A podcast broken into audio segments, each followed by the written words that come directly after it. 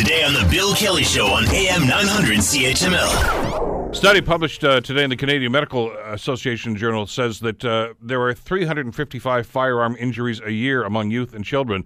One child suffers a gun injury every day. One a day in Ontario.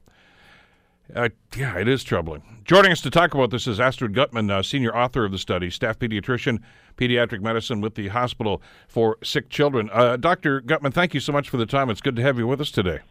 Oh, thank you, Mr. Kelly. Thanks for having me on the show. Well, Bill works for me. Don't worry about that. Mr. Kelly was my father. Uh, first of all, before we get into some of the statistics that you uncovered as you uh, did the research for this, what, what, was the motivation for going down this road in the first place? This is something that we don't often talk about here in Canada.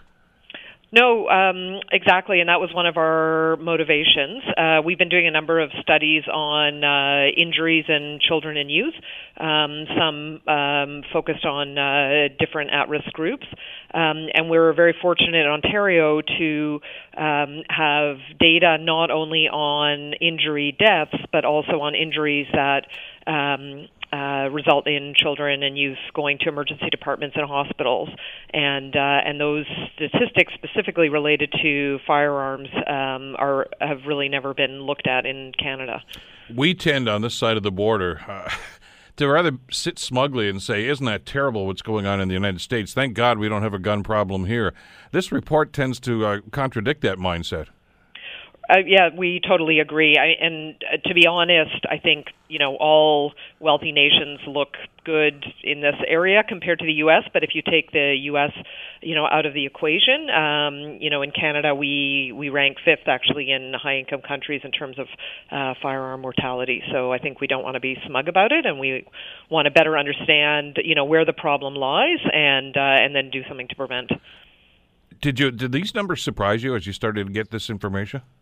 Uh, they did surprise us. I mean, again, you know, because there were no numbers before. Yeah. Uh, but I, but I, we did, you know, the the sort of the statistic of, you know, one child or youth a day in Ontario. You know, I mean, that's uh, very high. Um, just for your listeners to know, just for a bit of context, too, um, you, you know, 75% of those are unintentional. So mm-hmm. those are accidents that happen, and then 25% um, of the injuries that we looked at were um, the result of being a victim of assault.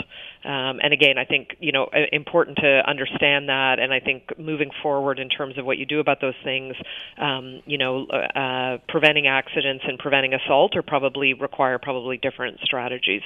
Yeah, the fact that seventy-five percent of these are unintentional, I guess, is probably cold comfort to the victims. Though, uh, I mean, a gunshot is a gunshot when it comes down. But it, it, what strikes me about this, though, doctor, is that, as I say, we don't talk about even from the medical profession. I can remember years ago uh, one of the first times I went to Boston, one of my favorite cities, and I'm I'm going from the airport to the uh, to the hotel, and we passed uh, Mass General, and and the guy was telling me, he says, yeah, that's where all the gunshot wounds go, and I said, you actually have a specific hospital for that, but, uh, and, and, I, thought it was mind-boggling. Well, we don't have that in Canada, but uh, from from the standpoint of, of of primary care providers, like in hospitals and emergency wards, uh, it sounds like they're seeing an awful lot of this, but we don't seem to hear about it much.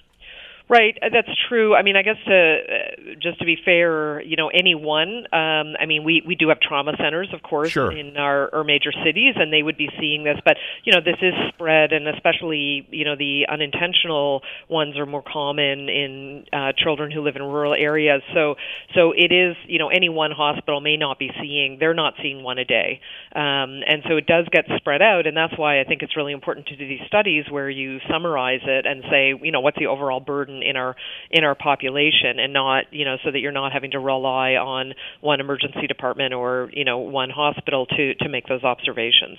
Want to hear more? Download the podcast on iTunes or Google Play and listen to the Bill Kelly Show weekdays from 9 to noon on AM 900 CHML.